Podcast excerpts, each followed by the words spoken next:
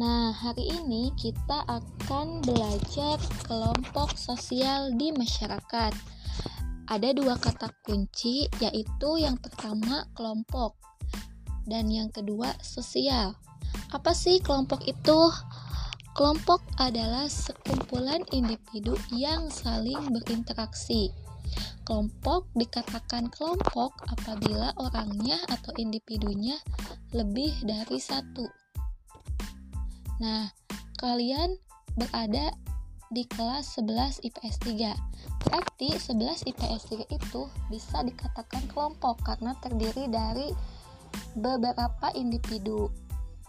Nah, Kata kunci yang kedua yaitu sosial.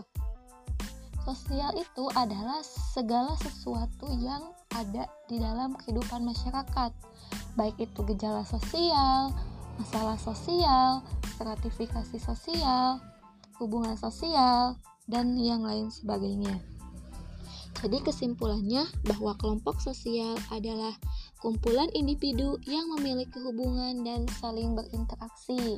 Tentu ya, Pasti kalian sudah mengetahui apa itu interaksi. Jadi interaksi itu adalah hubungan timbal balik antara individu dengan individu, individu dengan kelompok, dan kelompok dengan kelompok. Kalau misalkan kalian belajar di kelas, berarti ada interaksi antara kalian dengan guru. Itu berarti disebut interaksi antara kelompok dengan individu. Individunya itu guru dan kelompoknya adalah kelas 11 IPS 3 gitu ya. Nah, Ibu akan mengambil salah satu pengertian dari ahli sosiologi yaitu Paul B. Horton. Beliau berpendapat bahwa kelompok sosial adalah setiap kumpulan manusia secara fisik. Jadi menurut beliau, kelompok sosial itu harus ada manusianya secara fisik gitu. Kalau misalkan fisiknya tidak ada, tidak dikatakan kelompok sosial gitu. Nah, mengapa sih manusia harus membentuk kelompok? Atau apa dasarnya gitu? Ada dua dasarnya ya. Yang pertama, keinginan untuk menjadi menjadi satu dengan manusia lain di sekelilingnya.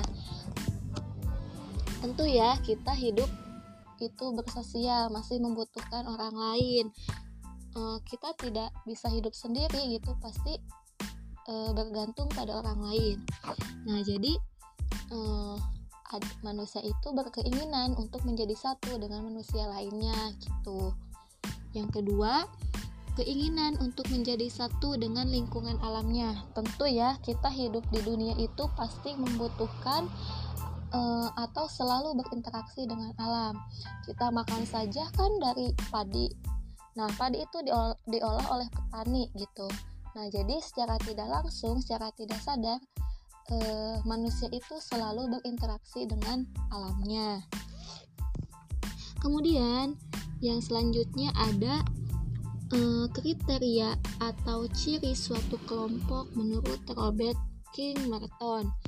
Ada tiga ya. Yang pertama yaitu memiliki pola interaksi. Tentu ya, ketika manusia sudah berkumpul lebih dari dua orang pasti adanya pola interaksi. Mereka akan saling membutuhkan dan melakukan interaksi e, dengan sendirinya begitu. Kemudian yang kedua, ada pihak yang berinteraksi mendefinisikan dirinya sebagai anggota kelompok.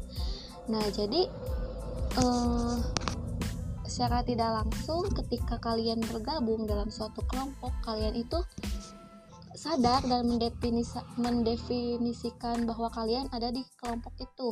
Kalian sadar kan kalian e, bergabung di kelas 11 PS2. Kalian juga ada kelompok sosial di rumah yaitu keluarga. Nah, kemudian e, yang ketiga yaitu pihak yang berinteraksi didefinisikan oleh orang lain sebagai anggota kelompok. Kalau yang kedua itu kalian sendiri yang mendefinisikan, kalau yang ketiga ini, ciri yang ketiga ini orang lain yang mendefinisikan bahwa kita adalah kelompok itu. Jadi contohnya begini, eh, kepala sekolah mendefinisikan kalian sebagai anggota IPS 3. Nah, berarti kepala sekolah disebut out group gitu ya.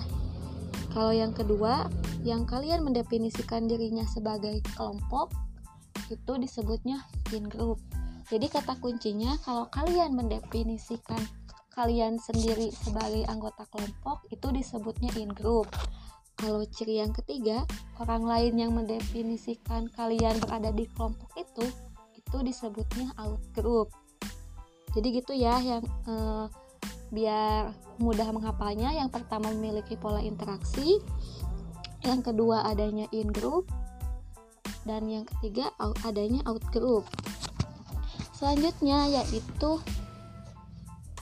ada syarat kelompok sosial menurut Surjono Sukanto. Nah, menurut beliau ada lima syarat kelompok sosial yaitu yang pertama adanya kesadaran sebagai bagian dari kelompok yang bersangkutan. Tentu ya, kalian pasti menyadari kalau kalian bagian dari suatu kelompok. Kalau tidak sadar mah berarti ya kalian tidak normal gitu. Yang kedua, adanya hubungan timbal balik antara anggota yang satu dengan anggota yang lain di dalam kelompok itu. Tentu ya, e, misalkan kalian di kelas 11 IPS 3. E, kan ada KM, ada bendahara. E, kalian tuh saling membutuhkan gitu. KM butuh bendahara untuk mencatat keuangan. Terus kalian juga butuh anggota yang lainnya gitu untuk e, membuat kelas IP, 11 IPS 3 menjadi kelas yang unggul misalkan. Nah, intinya di di dalam suatu kelompok itu adanya timbal balik gitu. Dan naluri manusia itu selalu membutuhkan. Kemudian syarat yang ketiga yaitu ada suatu faktor pengikat yang dimiliki bersama oleh anggota-anggota kelompok sehingga hubungan di antara mereka selalu bertambah erat. Nah, jadi tentu ya eh, di setiap kelompok ada faktor pengikatnya. Baik itu tujuan yang sama, kepentingan yang sama, eh, terus eh, ideologi yang sama gitu. Biasanya faktor pengikat yang paling sederhana itu adanya aturan gitu. Hmm, contohnya di 11 IPS 3 uh, kalian membuat aturan bahwa ketika kalian uh, mau ke sekolah kalian harus membawa bekal. Nah nanti tuh si bekalnya tuh dimakan bareng-bareng saat uh, istirahat. Nah itu tuh suatu faktor pengikat agar kalian sebagai anggota dari kelompok itu berhubungan erat gitu ya.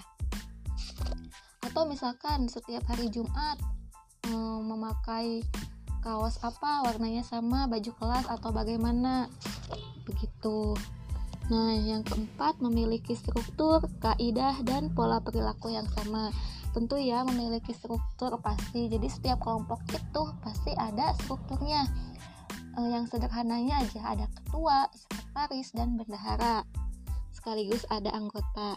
Kemudian kaidah tentu ada aturan yang mengikat gitu ya. Yang terus ada pola perilaku yang sama nah itu akan terbentuk dari hasil interaksi yang tadi Kemudian syarat yang terakhir yaitu memiliki sistem dan proses. Tentu ya, suatu kelompok sosial itu tidak akan eh, sekaligus atau instan langsung membentuk kelompok.